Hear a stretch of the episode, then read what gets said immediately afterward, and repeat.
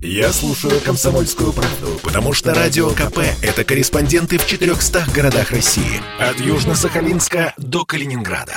Я слушаю «Радио КП» и тебе рекомендую. Под капотом. Лайфхаки от компании «Супротек». С вами Кирилл Манжула. Здравия желаю.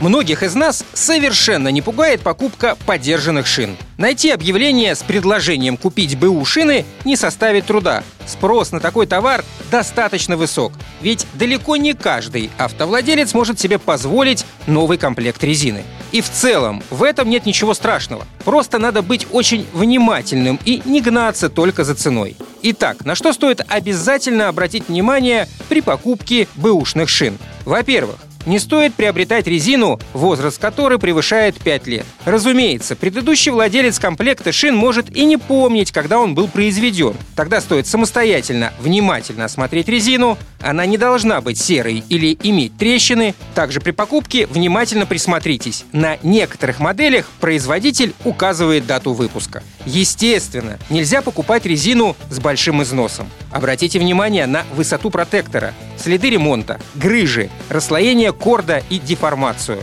О плохом состоянии шины свидетельствует и неравномерный износ. От покупки такого комплекта стоит отказаться сразу. Порой можно встретить объявление о продаже некомплектных шин. Два колеса одной фирмы, а два другой. К такой покупке стоит подходить с большой осторожностью. Рекомендуется также перед покупкой удостовериться, что в продаже можно найти такие же новые шины. В случае необходимости вы сможете заменить одну из них, не тратясь на целый комплект. К выбору зимнего комплекта покрышек стоит подходить еще более осторожно. Слишком много факторов риска. Ко всем перечисленным выше пунктам осмотра в этом случае добавляется еще и проверка состояния шипов. Небезопасно покупать шины, которые в ходе эксплуатации прошлым владельцам потеряли большую их часть. Шипы также должны быть в хорошем состоянии, иначе вы просто не сможете затормозить на скользкой дороге. Шипы не должны быть деформированными или с трещинами. Осмотрите внимательно каждый гвоздь. И помните, что согласно правилам дорожного движения, остаточная глубина рисунка протектора летней резины